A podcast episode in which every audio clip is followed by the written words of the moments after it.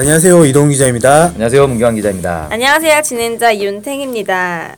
네, 이번엔 새로운 코너입니다. 와우. 댓글 토론이죠. 그래서, 어, 댓글 토론은 우리가 어, 지난 한 달 동안 달린 댓글들을 소개하고 뭐 질문이나 의견을 답하는 순서인데요. 앞으로도 이제 북한에 대해 궁금한 게 있는 분들은 이메일이나 이런 댓글로 남겨주시면 이 시간에 좀 소개를 하면서 저희가 답변해드릴 수 있도록 하겠습니다. 네. 네. 한번 첫 스타트는 우리 문경환 기자님께서 네, 제가 하겠습니다. 네. 그 한일 위안부 합의 관련된 보도들에 달린 댓글들인데요. 네. 그러니까 북한이 한일 위안부 합의에 대해서 이러이러한 반응을 보였다 이런 보도였는데 뭐 이런 댓글들이 달렸습니다. 외교는 북한이 잘하는 것도 있다. 특히 위안부 문제는 민족적인 문제다. 이제 합의 결과 반대하면 좌파겠네. 판사님, 저는 보지 못했습니다. 판사님, 저는 눈이 없어서 음성 인식으로 글을 쓰고 있습니다. 이런 댓글들이 달렸습니다. 네, 판사님 저는 어제 소녀상 농성을 했지만 영혼은 딴 데 있었습니다. 이렇게 해야 되는 건가요? 앞으로는? 이건 고양이가 썼다 뭐 이렇게 최근에 이제 많이 유행하는 그런 거죠. 아 그렇네요.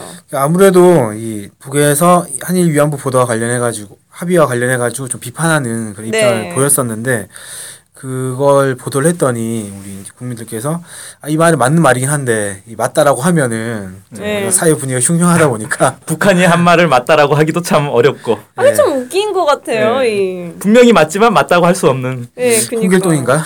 네. 아무튼 좀 그래서 이런 댓글들이 좀 달린 것 같습니다. 아 그렇습니다. 뭐 씁쓸한 현실이네요. 맞는 얘기도 맞다고 못하는 뭐. 네. 네, 앞으로는 좀 맞는 건 맞다, 틀린 건 틀리다 이렇게 좀 자유롭게 마음 편하게 얘기할 수 있으면 좋겠다. 네. 그게 자유민주주의 네. 아닙니까? 맞아요. 그렇죠. 두려워할 필요가 없는 거죠. 네. 네, 이야기 좀 나눠봤고요. 다음 내용 소개해 주시죠. 네, 제가 소개해 드리겠습니다. 북한의 빈부격차 과연 어느 정도일까라는 글에 달린 댓글입니다. 잘 보았습니다. 그러나 일본 기자가 했다는 기자회견 자체에 대해 믿음이 안 갑니다. 조작 왜곡질에 어디 한두 번이어야 말이죠. 오래전에 조선족 하나 구해다가 미소봉지 넣고 북한 마약상 취재했다고 한 이야기 들은 적도 있고요. 그리고 빈부격차라는 말보다는 소득격차가 더 맞는 말 같기도 합니다. 다음 겁니다. 공식적으로는 부동산 매매가 안 된다고 하지만 최근의 증언에 따르면 주택 입주권도 암암리에 거래된다고 하더군요. 시장이 확대될수록 계급이 분화되고 빈부격차가 커지는 것은 필연입니다. 이런 네. 댓글 달렸습니다. 네. 이게 이제 어떤 기사냐면은 그 일본의 어떤 언론에서 아 이거 방송 나간 적이 있어요. 네, 방송 나갔는데 예. 혹시 안 드신 분 계실까봐 네. 이번에 어떤 얼- 언론에서 이렇게 북한이 빈부격차 뭐 있다 이런 나온 거에 대해서 저희가 이제 보도를 한 거죠. 네.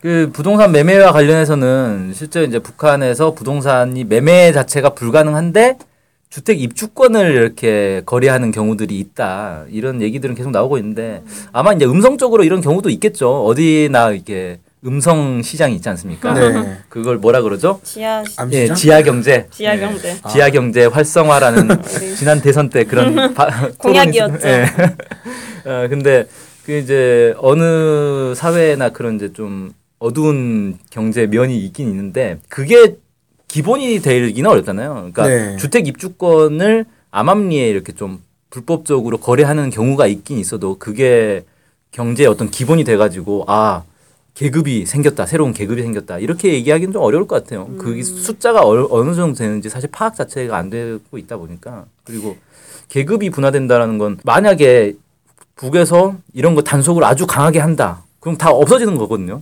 예, 그래서 이걸 좀 안정적으로 계급이 분화됐다라고 얘기하기는 좀 어려울 것 같아요. 그 부동산 매매가 안 되는데 주택 입주권을 가지면 이거에 대해 어떤 소유권을 갖고 있나요? 입주권을 가진 사람. 그러니까 거기에 생활할 수 있는 권리인 거죠. 아. 그 집에서. 그러니까 어떻게 하냐면은 자기가 주택 입주권을 배정을 받아요. 근데 좋은 집이에요. 그럼 안, 좋, 안 좋은 집에 사는 사람한테 내가 이걸 양보할 테니까 돈을 달라. 음. 이렇게 하는 거죠. 음. 그래가지고 그 돈 받은 걸로 자기는 더 좋은 집에 입주권을 또 사는 거예요. 음. 어, 그래가지고 그 입주권을 또 다른 사람한테 팔고 뭐 이런 식으로 이렇게 할 수가 있는 거죠. 아. 돈이 많으면 주택 입주권을 여러 입주권들을 사가지고 그거 가지고 또 여러 주택들을 사실상 판매하듯이 할 수 있는데 아주 사실 위험 부담이 크죠. 왜냐하면 그렇죠. 단속 나오면 끝이 아니에요. 걸리면 혼날 것 같은데. 우리 왜 비슷한 게 있어요. 뭐냐면은 주공에서 짓는 임대 아, 네, 임대, 임대 아파트들 아파트. 있잖아요. 그게 원래 이제 집 없는 사람들을 위해서 지은 집들인데 엄청 그거 그 있던데요. 예? 맞아요. 예, 주공은 많죠. 그래서 가끔씩 이게 점검이 나와요. 실제 서류상에 살고 있는 사람과 진짜 사는 사람이 일치하는지 단속이 나오는 경우가 있어요. 그래서 그때만 이렇게 문 잠가 놓고 어, 사람 없는 척하고. 근데 임대주택인가 거기 가보니까 뭐 외제차들이 막 빼곡히 주차, 주차돼 있다 이런 기사도 제가 얼마 전에 아, 봤는데 어. 그런 식으로 이제 편법 써가지고 하는 사람들이 있는데 그런 게 걸리면 큰일이 나겠죠. 그러니까 제가 볼 때는 그 북한의 이제 이 주택 입주권이 이게 음성적으로 거래된다는 게 그런 거랑 좀 비슷한 게 아닌가. 우리의 주공 아파트 임대하는 거랑.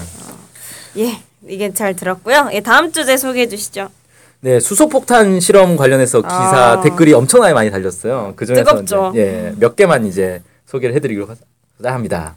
먼저 시험을 왜 자꾸 실험이라고 그러세요? 이런 이제 지적을 하신 분이 있었습니다. 네. 예, 뒤에서 좀 설명을 드릴게요. 이건 우리도 핵무장해야 합니다. 믿을 데 없습니다. 살아남아야죠.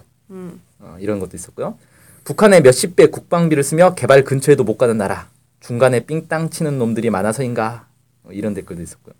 수소폭탄이면 산소폭탄으로 맞추면 물폭탄 되는 거 아님? 아, 이 수소와 산소가 결합하면 물이 된다는 네. 엄청난 이론을 알고 계신 분입니다. 아, 여기에 또 댓글이 달렸어요. 대댓글. 이, 예, 이분 최소 에디슨, 물 부족 해결, 뭐 이런 댓글들이 또 달렸습니다. 그 다음에 좀 이거 어려운 댓글이 달렸어요.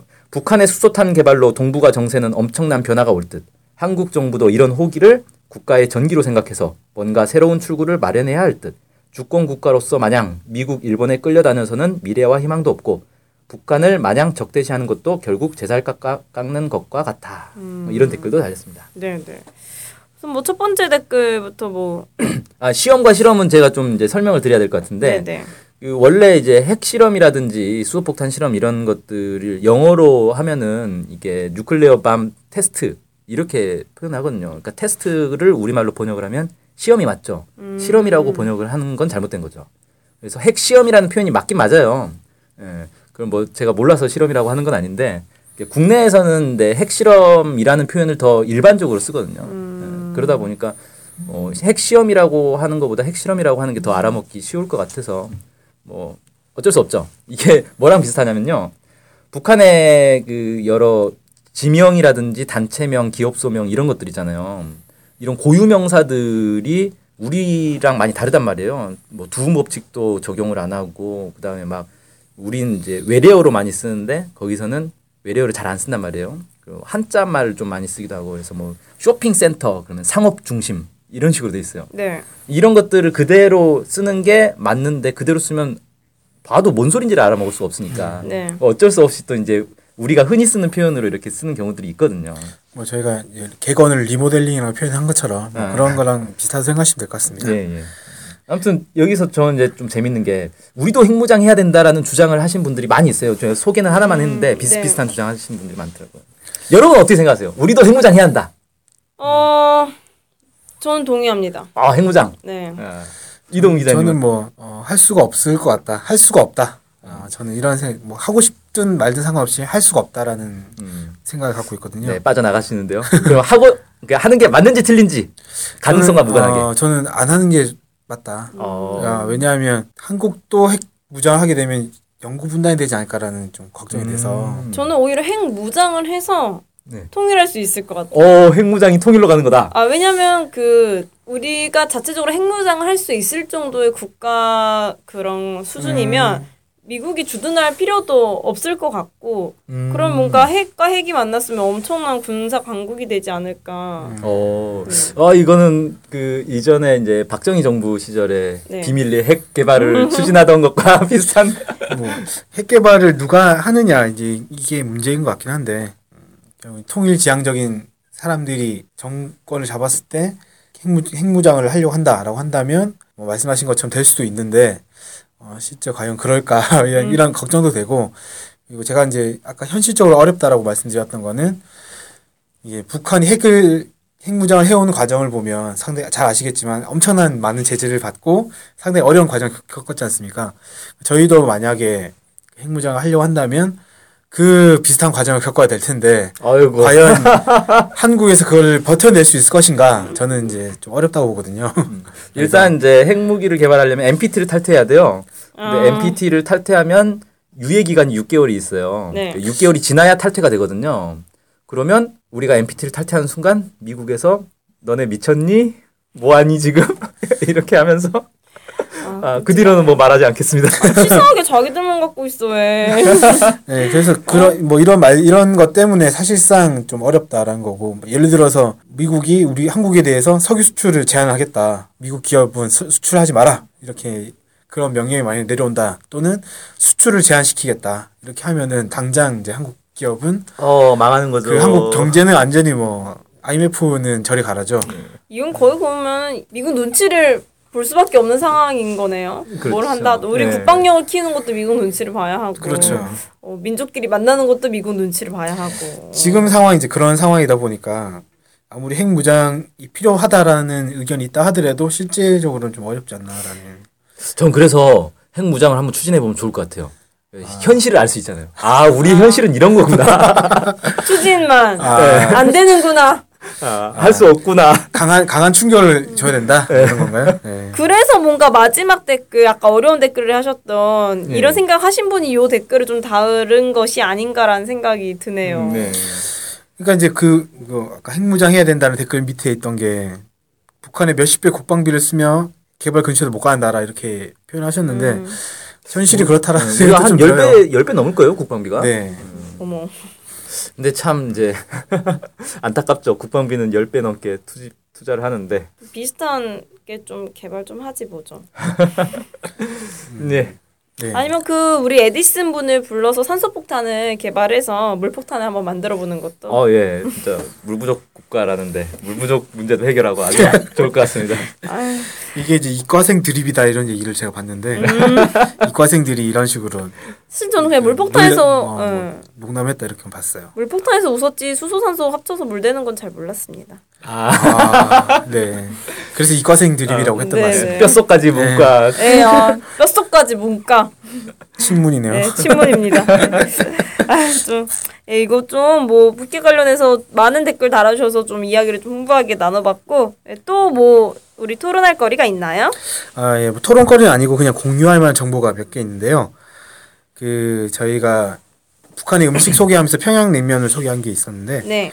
이런 댓글 달아주셨습니다. 심양에서 평양냉면 먹어봤는데 기가 막히게 해장하는데 좋았습니다. 거기선 쟁반냉면이라도 하는 것 같던데 이렇게 어, 남겨주셨고요. 음, 아, 냉면이 해장에 좋다. 네 그리고 저희가 좋아요. 이제 북한 나이 나이와 관련 기사 있었는데 북한은 나이 계산을 만으로만 한다 이런 댓 글도 남겨주셨습니다. 아 이거 너무 좋네요. 만으로만 하는 거. 그럼 저도 20대 중반이 될 수 있는. 거. 어, 아. 반올림을 하느냐 마느냐의 아 지금 중요한 아, 문제. 그, 아, 중요한 힌트를 나이셨는데 지금 본인의 나이에 대해서 예. 근데 아무튼. 나이 계산이 그 이제 보통 우리 나이가 있고 만 나이가 있고 이렇게 얘기하잖아요. 네네 근데 우리 나이 계산법을 쓰는 다른 나라가 있나요?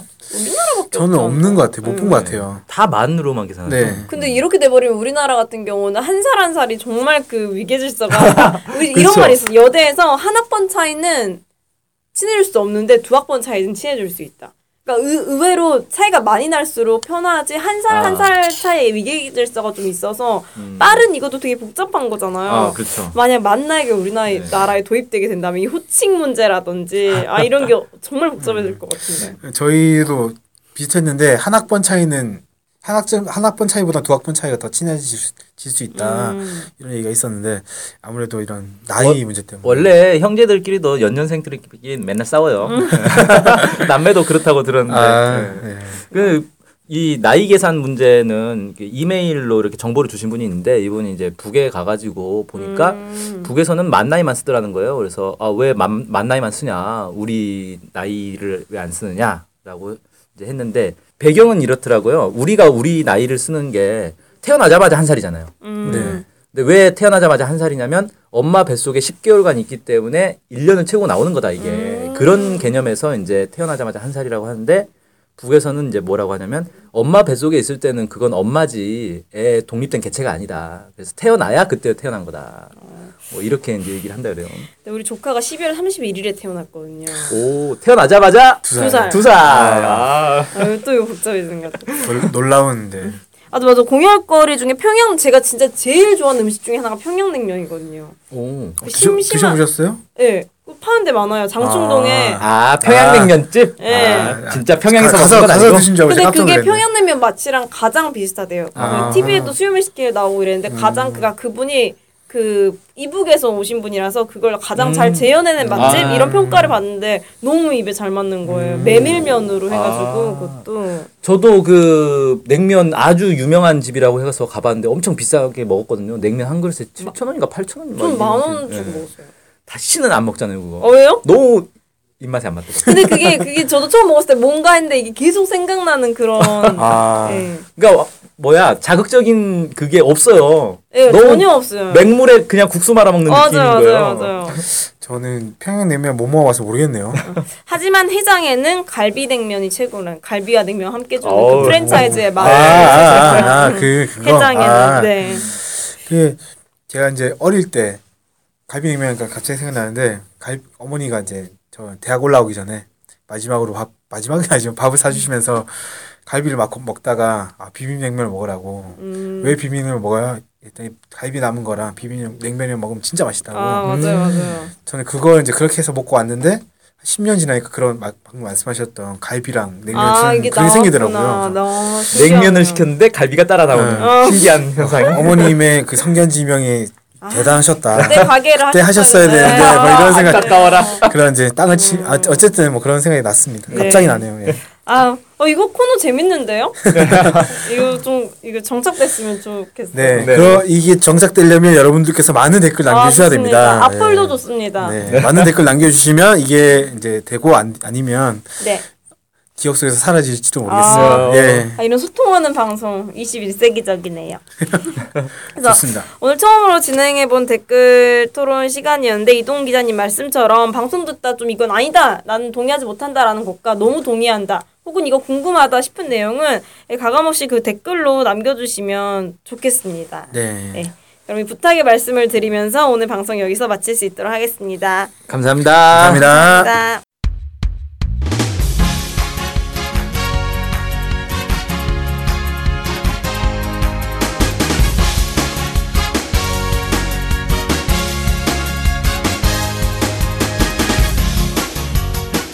많이 들으시나요? 그럼요. 구독하는 방송만 10개 정도 됩니다. 와. 와.